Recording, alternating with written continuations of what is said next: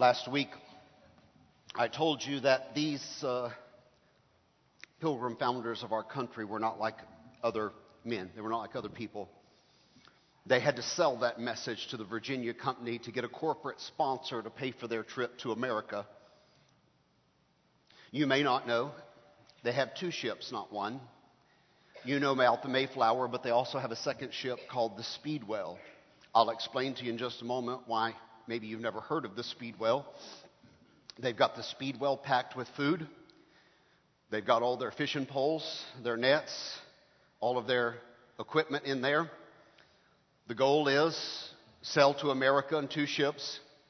When we get over there, the Mayflower and Captain Jones will return. We'll be left with the Speedwell. If we, in an emergency, have to get back to Europe, we'll take the Speedwell across the ocean. If in an emergency or for productivity, we need, we need food, we'll go fishing, get the ship, drop the nets. If we need to explore, we'll use the Speedwell. Let me now take you through the progression of history playing off of the theme we talked about last week that these pilgrims were a unique people. I don't know what picture you have in your mind. I, I, have always grew up with a picture seeing these guys in black hats and buckles and and uh, you know white tights and all of this stuff. I'm thinking, from what I read about Nathaniel Hawthorne's Scarlet Letter, the Puritans came out of these people. I'm thinking these are the most uptight people ever to walk the face of the earth. They are the strictest of the strict and the most, you know, uh, uh, uh, rule following people ever. But if you research them and you read actually what Pastor John Robinson has written uh, or was recorded by eyewitnesses there on the Mayflower, which I'm about to do for you, you realize these pilgrims were actually very progressive thinkers. Their theology was actually very progressive for a Baptist even to think about. I'm going to take you through part of uh, their, their thoughts, part of their theology as I open this message. But let me say to you, after the history lesson I gave you last week, you understand the reason they left England and they went to the mainland of Europe uh, and Holland was because were, their, their, their, youth were not following the faith of their fathers ultimately. Uh, and we talked a lot about that last week. And uh, uh, we talked about how it applies to us here in our context. Uh, they wanted to be free. They, they were persecuted. By the way, just it's worth saying this to you. The pilgrims were persecuted in England by King James. Just let that sink in for a minute. For those of you who are raised with real fundamental roots, it was King James of England that actually was the one persecuting the people that founded this country, and that's why they fled because he wouldn't allow them to be progressive in their religious thinking. He wanted them, and the bishops and the Anglican Church wanted them to comply with the Church of England, and they said, No, we want to continue to evolve the faith that was given to us, as you'll see this morning. Many of you here this morning, Jesse, I'm just seeing you right here. You're an easy target. You and I've talked a lot about this. You're raised in a very conservative home. I was raised in a very conservative home, both of us preachers' kids. And you and I have had a lot of heart to heart conversations about what it means to follow Christ in our own generation and what should our thinking be. Uh, should we hold to the faith of our fathers and say we cannot consider anything outside of what was revealed to us by our parents? Or should we allow the Holy Spirit to speak truth into our lives and see if we can take the faith of our fathers, not forsaking it, but take it to a whole new place? And that's really you're in my position, I know, having spent some time with you. And you're going to be shocked to know that in 1620, this was exactly the progressive uh, thinking of our pilgrim fathers and mothers who founded this country. If you've been a Cornerstone uh, member for 10, 5, 10, 20 years, then you've seen a lot of change. Uh, I've, I've heard people say to me, wow, Pastor, this is no longer the church that I joined. Well, praise God. By the way, your pastor is no longer the pastor, he, no longer the man he was five years ago. Praise God. I'm changing, I'm growing. And as God is giving us light and giving you light, I hope we're making some progress towards that light and embracing the truth that God is revealing to us as He reveals it to us. It is in the tradition of the founders of our country. Let's get to the embarkation. They're ready to get on the ships. They're ready to sail. Uh, I'm, I'm going to show you a painting here. Uh, only, a minority of the congregation would fit aboard the ships, is what they came to figure out, and I'll explain a little more why in a moment. And so two thirds are going to have to stay behind in Europe while the first third goes over. Ultimately, there's a parting of the way, and Pastor John Robinson uh, uh, stands on the deck of the Speedwell and he delivers the final sermon that he's going to give to the Pilgrim family before they sail across the Atlantic Ocean. Edward Winslow is one of the men standing there on the deck. And uh, in a Harvard publication a few years after 1620, he chronicled all the words that Pastor Robinson spoke. I'm going to read it to you in the first person. It's, I had to edit it because it's written in 1600s English with lots of e's and ye's and these and thous, and it doesn't read very well. So I, I edited it to, so it's readable. And I'll give you excerpts from the pastor as he's preaching the, the, the final sermon. By the way, this uh, painting it's called The Embarkation of the Pilgrims. It's hanging in the Capitol Rotunda in Washington, D.C. And if you'll Google this this afternoon, this painting will pop up. And uh, John Robinson, his pastor, is, is, is right here. Uh, William Bradford is kneeling right there. And uh, uh, uh the one holding the Bible is William Brewster, the one that's heading to America to, to be the pastor. I'm reading now the words of the pastor of the pilgrims on the final sermon. Quote, We are now about to part asunder, and only the Lord knows whether we should live to see each other's faces again. But whether we meet in this life or in the next life, I charge you before God and his blessed angels to follow your pastor as he follows Christ and only as he follows Christ. Isn't that a beautiful statement? says, follow your pastor. You say, well, what about if you don't follow Christ? Then don't follow me. You know what Paul said to the disciples of Europe as he began to make disciples? Imitate me. Follow me as I follow Christ. Listen, you need, sometimes people say to me in a negative way, well, you're teaching people just to follow men. Absolutely. As they follow Christ. Absolutely. Because that's exactly what Jesus taught. He said, imitate me, disciples. You got it? Okay, now make more disciples. Who are we going to tell them to imitate? Peter, you're going to tell them to imitate you as you have imitated Jesus Christ. We're telling you follow your life group leader, follow your D group leader, be a disciple. People at this church will not just lecture to you Christianity, they will meet with you once a week and live it out in front of you. And there's something about a living example that's a million times more powerful than a lecture you can get at church. He said, Follow your pastor because now they're about to split into two congregations. They're about to have a different pastor, those going to America and the ones who are staying in Europe. He continues, And if God reveals anything to you by another human instrument of His, be as ready to receive that truth as you were to receive any truth in my own ministry. For I'm very confident the Lord has more truth and more light yet to break forth out of His holy word. Listen, when I read this, I'm so blown away by the progressive theology of the pilgrims. The pilgrim pastor is saying to his church, if another human instrument can lead you into more truth and more light than I have, receive it, even if he's not from your circle. How cool is that? Listen, let's not just read ourselves and hang out with ourselves and, and quote ourselves. Let's read what other people are saying. Let's hear what voices are out there, and then let's be ready to judge if it's true or not. He said, I believe the Lord has much more truth ready to break out. He goes on. The Reformed churches have come to a period in religion, 1620, and they will go no further than the instruments of their Reformation. I want you to embrace what's being said now.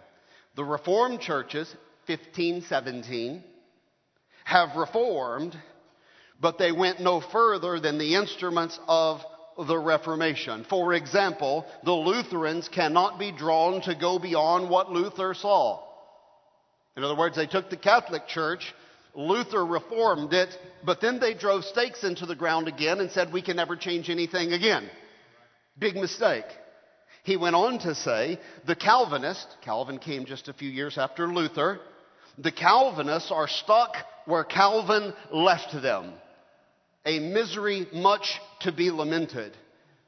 For though they were precious and shining lights in their times, Luther and Calvin, yet God had not revealed his whole will to those two men. Keep moving forward. Listen to what he says. Were Luther and Calvin now living, 1620, 100 years later, they would be as ready and willing to embrace further light as they were willing to embrace light in 1517, 100 years ago. People ask me all the time, Pastor Harold, what would your dad say if he was alive? He would say, let's move forward. No one knows him better than I or better than my mother sitting in this congregation. We've reformed a lot of things. What would your pastor say? Uh, my dad would say, maybe you're not moving fast enough. Let's go. Let, let's, let's take this to another generation. Let's figure out how to reach our current America. The reformers reformed with the light they had, but those who followed the reformers then got comfortable and anchored and would reform no more. Instead, they sealed themselves in amber, frozen again like fossils in the historical record, never to change anymore. Let me remind you, he says, of our church covenant, whereby we promise and covenant with God and with one another to receive whatsoever light or truth shall be made known to us from his written word. Well examine and compare, and weigh it with other scriptures of truth before you receive it as truth. For it is not possible for the Christian world, having come so lately out of such thick anti Christian darkness of Europe, that full perfection of knowledge should break forth all at once. This is progressive. Here's what he's saying. He's saying it's not possible that God could dump everything on us of his truth all at once. Now, the Word of God is complete, but the truth contained in it's being revealed to you little by little. You want some examples? You see, it would be several hundred years still before people would wake up and realize that slavery is immoral and would free the slaves 1800, 1865. It would then be another hundred years before people would wake up and realize that women are not property. Amen. The women wouldn't be liberated even in our own country for another almost 100 years, really. And you say, well, why didn't it all, the Reformation, happen at once? We couldn't handle it. That's what I've been preaching to you the whole fall here. We couldn't handle it all at once. It would have blown people's minds if Jesus had risen from the dead and said, okay, let all the slaves go free. Liberate the women, let the slaves go free, let's treat each other all as equal. Even when Paul started talking about this in Galatians, in Christ there's neither male nor female, Jew nor Greek, bond nor free. Even when Paul starts laying that out in the book of Galatians, 30 years later, it's revolutionary. It's mind blowing. It's countercultural to everything that they understood. The world was not ready for all of it to be unloaded on them at once, not even, especially not the Christian world. Even now, God's revealing to us more and more of what the world's going to look like before His coming. Even now, we're understanding a little more clearly. We come to the voyage. They finally set sail on August 5th, 1620. As soon as they put out to sea, they were three days into the Atlantic Ocean when the speedwell started taking on an excessive amount of water. When all you can see is water on every side and your boat is taking on a lot of water and you're going to a place you've never been and not sure how long it's going to take to get there and if you should ever come back, three days at sea is a good time to turn around. Amen? So they turned Mayflower and the Speedwell around. They went to the nearest port, which was Dartmouth. They pumped the ship dry and they spent a week caulking the hull of the Speedwell in Dartmouth. After a week of repairing the ship, they put to sea again. One day into the Atlantic Ocean, the Speedwell starts taking on water. Finally, the captain of the Speedwell says, This is not a transatlantic ship. She is not seaworthy. She's only good for putting around in the harbor. We will not take her any further into the ocean, else we all die. They turned both ships uh, back around and they met at the harbor again, pumped her dry, and now they have to separate the congregation again. And when they said the Speedwell's going to stay in Europe, put it up for sale, it's a piece of junk, but now the weakest and the most delicate will have to weed you out again, and you'll have to stay. They have a congregation of 500. They just keep paring them down now, paring them down until they get around 100 people, is what happens. And you can imagine the tears again, moving your suitcases again, and reshuffling again. And this group is going back to be with the church in Europe, and the other group now is about to push off and head for the unknown coasts of North America. August, September. September the 6th, 1620. The Mayflower finally embarked on the epic voyage across the Atlantic with 102 souls on board. 102 people.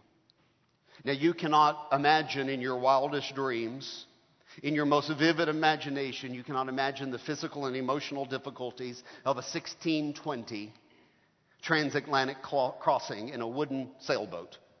You cannot imagine it. The Mayflower was a small freighter. It's not a big ship, very small.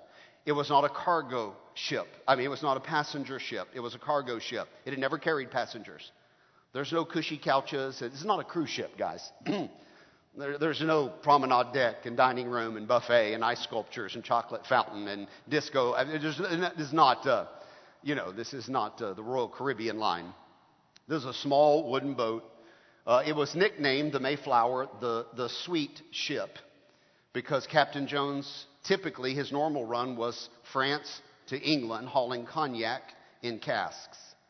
And the cognac seeped out of the wooden casks and it soaked into the boards of the Mayflower because that's the run they made constantly. And so the Mayflower took on this sweet alcohol cognac aroma. The ship smelt like a, a cognac factory. They called it the sweet ship, but it would not be sweet for long. The seas were extremely rough on the crossing.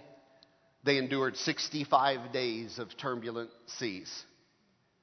65 days with battened hatches, confined below decks, with no ventilation, in the dim, dim recess of the Mayflower's gun deck.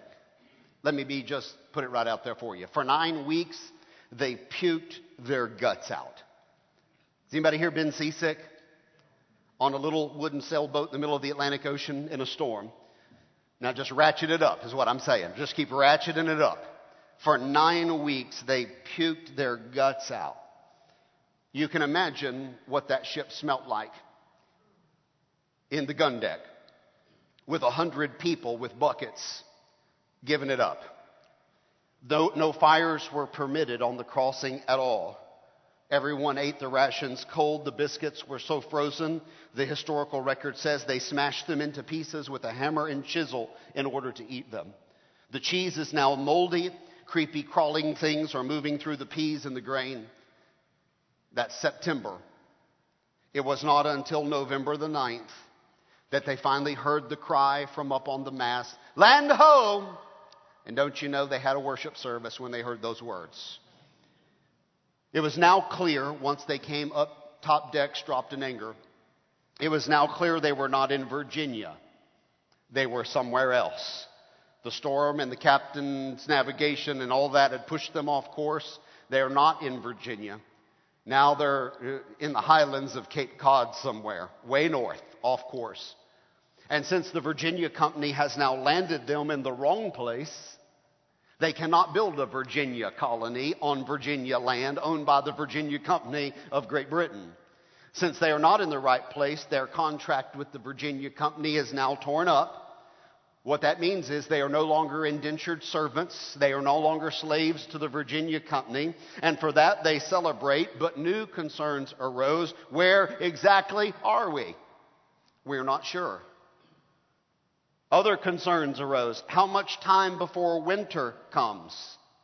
It's November. We're in Massachusetts. How long until the snow starts to fall and the weather will become our worst nightmare? There's not a single structure in the New World to hide inside of. Only this boat sitting in the harbor with the wind blowing. Realizing they no longer had a contract, they built the first civil government of North America. They reached a unanimous decision to write their own political document authorizing a government of self rule. William Brewster, with 200 books on board, is likely the framer of the Mayflower Compact, which is the name of the first document of American history. The Mayflower Compact is the famous document which followed the model of their church constitution. They said, We've got to write a government. Does anybody know anything about government? Okay. And then somebody said, No, but we have a church constitution, which is a church government. They said, Great, we'll follow the model of our church constitution.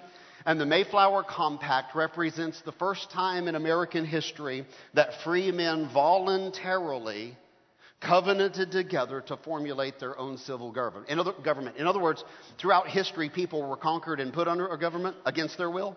This was the first time that people came together and shook hands and said, hey, let's submit ourselves to a government of the people, for the people, by the people. We'll make our own government. How's that sound? And they wrote out their own contract to make their own government. We have a picture of the Mayflower Compact. It's been copied several times. There were three copies made of that. One is in William uh, uh, Bradford's uh, journal.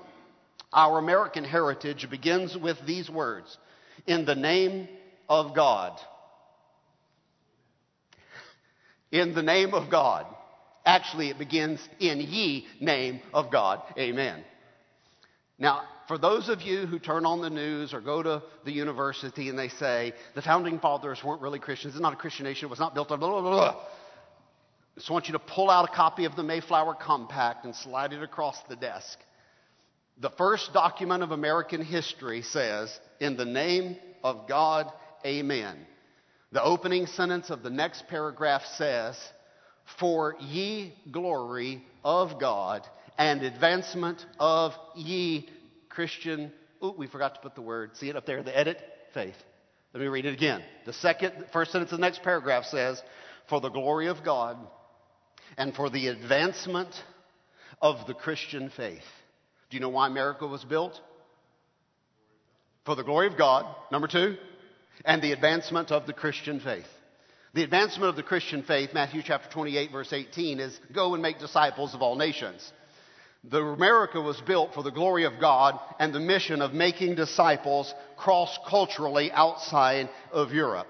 These guys and gals sat down and wrote a document the, the, the, that paved the way that you might have a country where you have an opportunity to be saved, to be baptized, and to follow the mission of Jesus Christ for your life, to make disciples and, and, and move your life forward freely following God according to your conscience, which is what they could not do in Great Britain. It's what they could not do in Holland. It's what they could not do in Germany. It's what they could not do in Italy or Spain or Portugal. So they said, for Pete's sake, let's make a government that will allow people to freely worship God and advance the Christian faith. We come to Plymouth Rock now. They scouted the area in the opening days of December.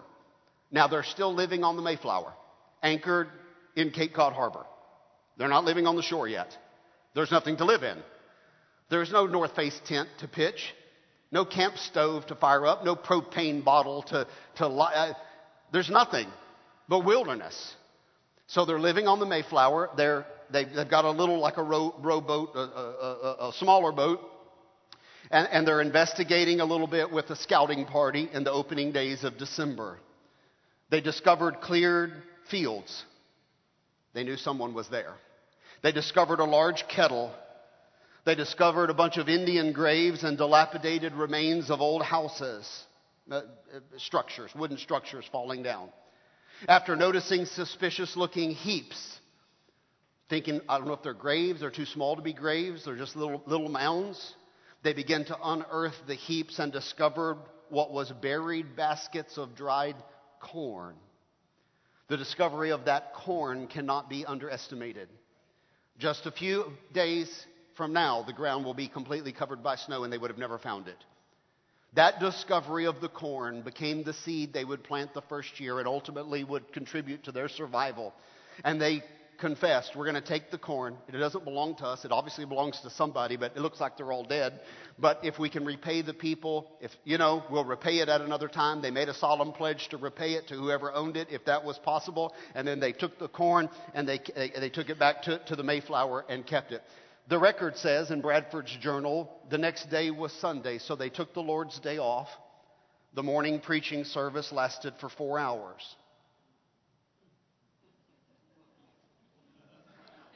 I guess y'all can just leave me alone for a while, right?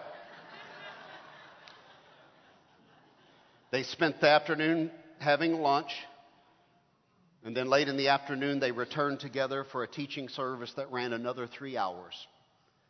Can you imagine that? Chronicled in Bradford's journal. The pilgrims made the historic landing at Plymouth Rock the day after Sunday, so on Monday, they put ashore. The seas were rough that day. They couldn't get all the, the people off the boat. Listen, there's, there's two uh, women uh, that are pregnant traveling with them. One gives birth just before they make it across the Atlantic, names the baby Oceanus. There's women and children. So, anyway, they're coming ashore. The seas are rough. They say, stay on the boat. We'll start bringing some stuff ashore, but we'll get you all off the boat within the next few days. William Bradford is going to be the governor of Plymouth Plantation. William Bradford was prepared to serve as governor by a life of hardship. He was born in 1590 in Yorkshire, England. William Bradford's father died when he was one year old. He was thrown from pillar to post throughout all of his formative years. His mother remarried. They didn't want him, so they sent Bradford to, to live with his grandfather. Two years into that, his grandfather died. They sent him back to live with the mother and the stepfather. A year later, the mother dies. The stepfather doesn't want him and ships him off to live with a distant uncle. While living with the distant uncle, the lonely orphan discovered a copy of the Bible. And, and, at 12 years of age, he began to read the Bible all alone. No one to explain it to him, no one to guide him, no one to care. So the 12 year old boy reading his Bible begins to search for a church where somebody can explain to him the book he's reading. Lo and behold, he stumbles into the Pilgrim Church and at the age of 16 becomes a church member by himself, attending church. Though ill for most of his young life, obviously he speaks English. William Bradford mastered French, Dutch, Latin, Greek, and Hebrew. He's not a dummy. Now they're in America. They're trying to get everybody off the Mayflower. Tragically, in the last hours before they got everybody ashore, William Bradford's wife, Dorothy, fell overboard in the Cape Cod harbor and drowned after making the crossing and being anchored there for all these months. Can you imagine the devastation? Do you ever sometimes just want to curl up in a ball and say, everything's against me? Just nothing seems to go right in my world? Can I remind you, if you ever feel that way, that William Bradford was one of the people who changed the world? And maybe God's doing something really great in your life as well, and you're going to see that soon. You're going to see the big picture of why sometimes God lets us go through difficulties. William Bradford was uniquely crafted by experience, by circumstance, to be this man who could survive. Of the 102, 99 came ashore at Plymouth Rock. 17 pilgrim wives grieved Dorothy's passing when they buried her. Twelve of those 17 wives would join Dorothy within a few days in the grave. Now, she wants you to understand what's about to happen. We've come to the starving time. It's now January. Bradford wrote in his journal, but that which was most sad and lamentable was that in two or three months' time, January, February, March, half of the company died especially in January and February. So there died sometimes two or three a day. That of the odd 100 persons, scarce 50 now remained alive. In the time of most distress, there was but six or seven sound persons who spared no pains night or day, but with abundance of toil and hazard to their own health, they fetched them wood, made them fires, dressed them meat, made their beds, washed their loathsome clothes, clothed and unclothed them, did all the necessary offices for them, which dainty and queasy stomachs cannot endure to be named, to hear named. And all of this they did willingly and cheerfully, without any grudging in the least, showing herein their true love unto their friends and brethren, a rare example and worthy to be remembered. Now, 14 of the husbands have died as well. At the end of March, only three families remained intact. The Indian problem. As time went on, the Indian problem, oddly enough, never did materialize. They thought at any moment we're going to be fighting Indians, savage attacks. It never did materialize. It remained a great mystery to the pilgrims as to why they had not been attacked by the savages until the afternoon of March the 16th, when a century suddenly cried, There's an Indian coming! Captain Standish and the others grabbed their guns and looked on as a tall, muscular brave, clothed only in a loincloth, boldly strolled right down their main street to the common house they had built. Slowly raising his hand in a friendly salute, he caught everyone off guard when, in perfect English, he said, Welcome. They were further shocked with his next words Do you guys have any beer? Now, some of you are pretty fired up about the founding fathers right now and the historical record. I'm sensing that in the room. Realizing the Indian was hungry, they fed the guest before questioning. His name was Samoset. He's a chief of the Algonquin Indian tribe. He could speak English because he had made several contacts with explorers who had come to North America. He had exchanged information with them. Uh, he had actually been taken by them, and that's how he learned English. He gave the pilgrims a very chilling history lesson that afternoon. He told them Plymouth Colony that you've built or that you're building right here is situated smack dab in the middle of the Patuxet Indian tribe territory. The pilgrims were like, okay. He said, You don't understand. The Patuxet Indian tribe are the most feared and fearsome and savage Indian tribe in all of New England. Every time an outsider has landed on these shores, the Patuxet Indians have massacred those people instantly with no questions asked. They said, Well, we haven't seen any of them. He said, Let me tell you why you've not seen any Indian attacks. There are no Indians to attack you. The Patuxet Indian tribe no longer exists. Four years before the Mayflower's arrival, a mysterious plague wiped out every man, woman, and child of the Patuxet Indians. All of the neighboring Indians, of which he is a chief of the Algonquins, Samoset said, We all are convinced that this is a supernatural act against this savage tribe, and the gods or whoever they worship, the Great Spirit, have supernaturally wiped out these people. The pilgrim said, Well, you know, who's nearby? Do we have any neighbors? Samoset said, The, the Wampanoags of Rhode Island they're the nearest Indians to you. And I've already talked to the chief, Massasoit. Chief Massasoit wants to come and visit you. They want to strike peaceful relationship with the pilgrims. Well, this was a big win for the pilgrims. Samoset said he's bringing also an interpreter that can speak English, and you're going to be shocked when you meet this man. Within a few weeks, the chief uh, from Rhode Island Massasoit, arrived in full Indian tribal regalia and all of his painted warriors, 60 of them, painted warriors, come in.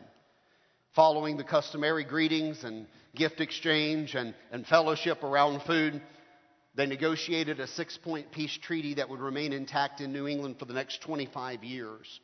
Massasoit's interpreter was an Indian by the name of Squanto, and his English is flawless. The pilgrims were astounded at his personal testimony. Squanto informed them that he had actually was a member of the Patuxet Indian tribe. But many years before, he had been kidnapped by explorers. He had been taken to Europe, he had been taken on their expeditions, and they had taught him how to speak English. He was first kidnapped in 1605. It's now 1620, 15 years later. After spending nine years in England, he escaped. I don't know the details, I can't find them. How you escape from England as the only living Patuxet Indian speaking English in the world, or the only Patuxet alive in the world, and you can get across the Atlantic Ocean back to North America. But when he arrived, he said, I arrived and I came to this land which you're living on, and I searched for my people, and I found not one living soul, only graves and a ghost town his, can you imagine? He said it was absolutely traumatic how it affected my life. As Massasoit and the Braves departed, Squanto shocked the pilgrims one more time when he asked the pilgrims, Can I stay here and live with you? I'd like to provide any assistance I can provide. I know this place, this is my land. I know this place, and I can teach you how to survive for years to come. I've got the survival skills. This is my home. With 50 pilgrims of 102, 99 came ashore, with 50 pilgrims already in the graveyard now. What do you think their answer was? I mean, if Bear Grylls shows up and says, Hey, would you like me to hang out here with you for a while? You say, Absolutely. We were, you know, what, what could we do to get you to stay and show us how to survive here? Squanto taught them how to refine maple syrup, how to stalk game, how to plant pumpkins, how to catch eels. And it was his planting method that would ultimately save the pilgrim's life. He taught them how to plant corn Indian style by using fish as fertilizer, which, taking the seed from them, they survived the, the coming years. It was Bradford that wrote in his journal Squanto was sent to us as a special instrument of God. We come to the first Thanksgiving in my conclusion. Bradford wrote in his journal Our harvest being gotten in, our governor sent four men on fowling, so that we might, after a more special manner, rejoice together, after we had gathered the fruits of our labors. They four, in one day, killed as much fowl as served the company a week. That was a good day's hunting, guys.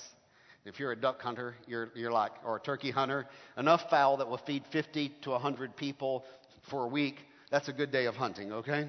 At which time we exercised our arms, many of the Indians coming in amongst us, and amongst the rest, their great king Massasoit, with some 90 men, came, for whom for three days we entertained. This is the first Thanksgiving. We entertained and we feasted, and the Indians then went out and killed five deer which they brought to the plantation and bestowed on our governor and upon the captain and upon the others. They had a big celebration, exactly what you and I are going to do this week. We're going to go kill the fatted cat, uh, turkey and, uh, and, and, and bake a ham. Listen, we've got the oil ready, the fryer dusted off, you know what I'm saying? You've got grandma's stuffing recipe pulled down. I'm reading this history to you so when you gather with your family this week, you can reflect back and remember what this country is all about. It's not just about feasting and eating turkey. They survived. And over here, there are 50 graves with their wives and their husbands buried in them. Do you know they're, they're having a party because they survived? We got through it. We're going to survive now. We've got houses built. We've got an Indian who's teaching us how to, how to survive look, we're going to make it now. And you know what began to happen? I don't have time to tell you the whole story.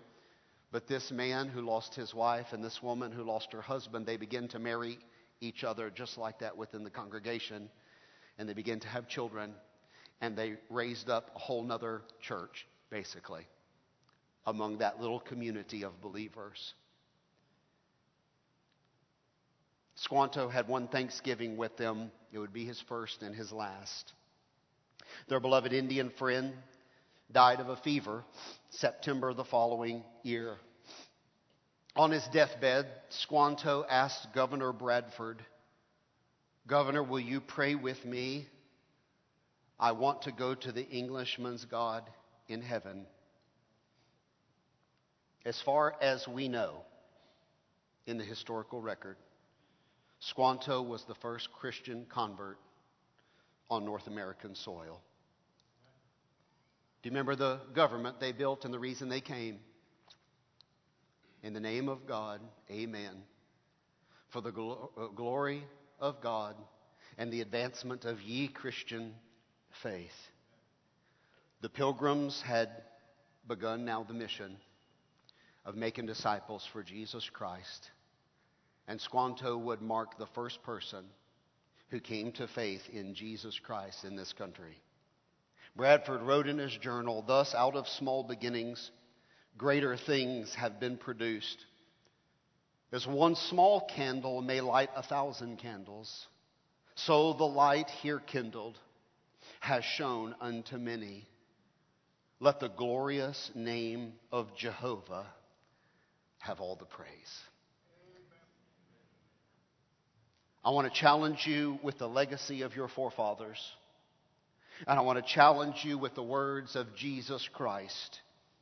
In the same way, let your light shine before others so that they may see your good works and give glory to your Father, which is in heaven. This is your legacy. Our heads are bowed and our eyes are closed.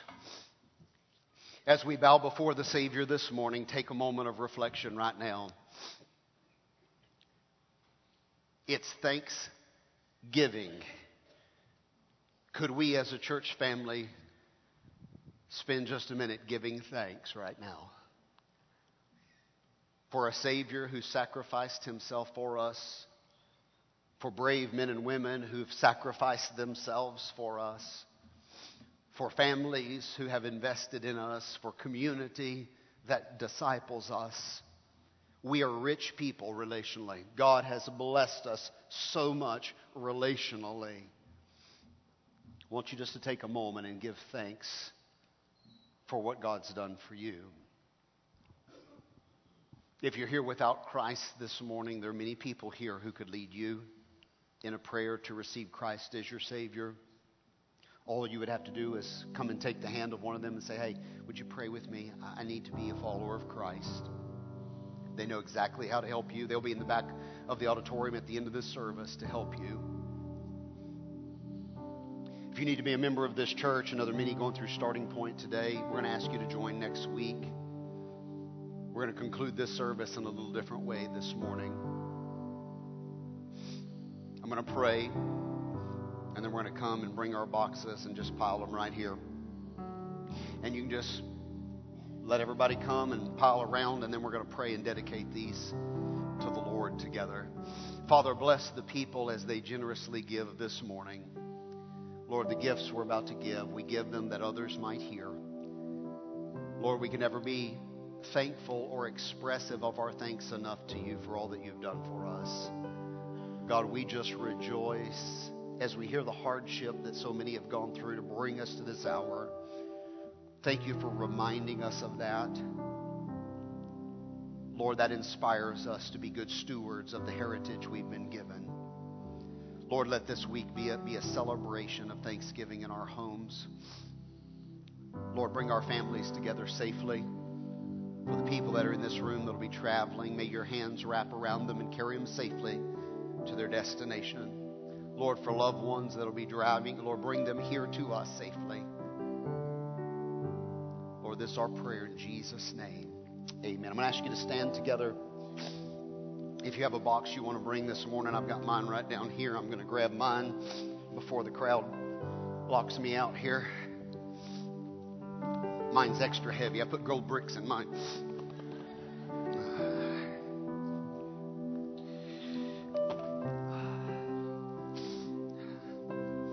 What, if you want to pile it, just move out of the side and just gather here. We'll just pray together. You can come join me on the platform or gather around on the floor, but just hang out for a minute.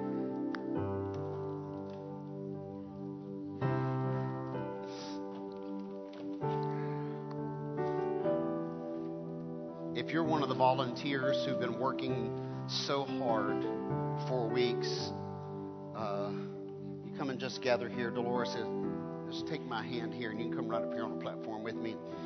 Stare into the light. There you go. Debbie and the Brack sisters, and there's a whole bunch of you. Just hang out right here for a minute. Lisa, whoever, all you volunteers, just come on. Eric, why don't you come over here and join these guys and help them on the steps if they need some help.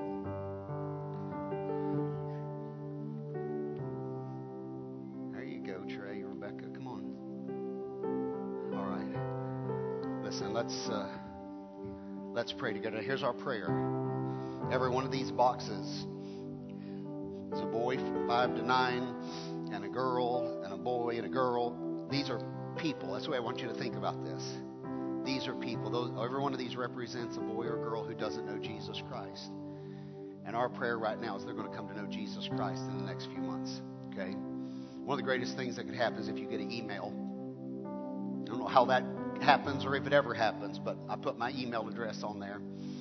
The greatest thing that could happen is get an email for some boy and girl around the world to say, I heard the story of Jesus Christ. That's what it's all about. Let's pray together. Father, we present our gifts in the house of God this morning to you. And God, every one of these boxes to us represents a boy or a girl who doesn't know you. And Lord, our prayer right now is for you to begin to prepare the hearts of these boys and girls to receive the story of Christ and the gospel. Lord, I pray that every child that receives a gift would come to know you as Savior.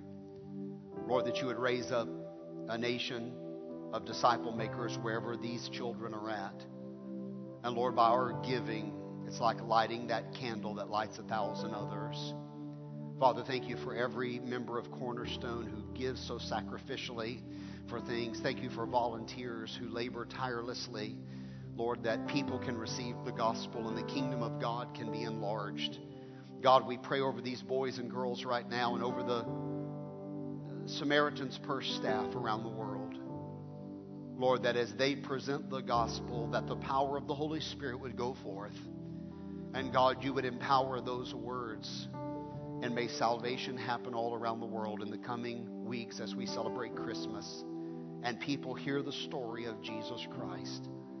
Father, may you anoint these boxes with your power. Lord, as the children tear into them, may the gifts delight their heart and become like a key that unlocks their heart to hearing the words of the message. Lord, this is our prayer together as a church family. Thank you for using us for this mission. In Jesus' name we pray. God's people said, Amen. God bless you. You're dismissed. I'll see you next Sunday morning.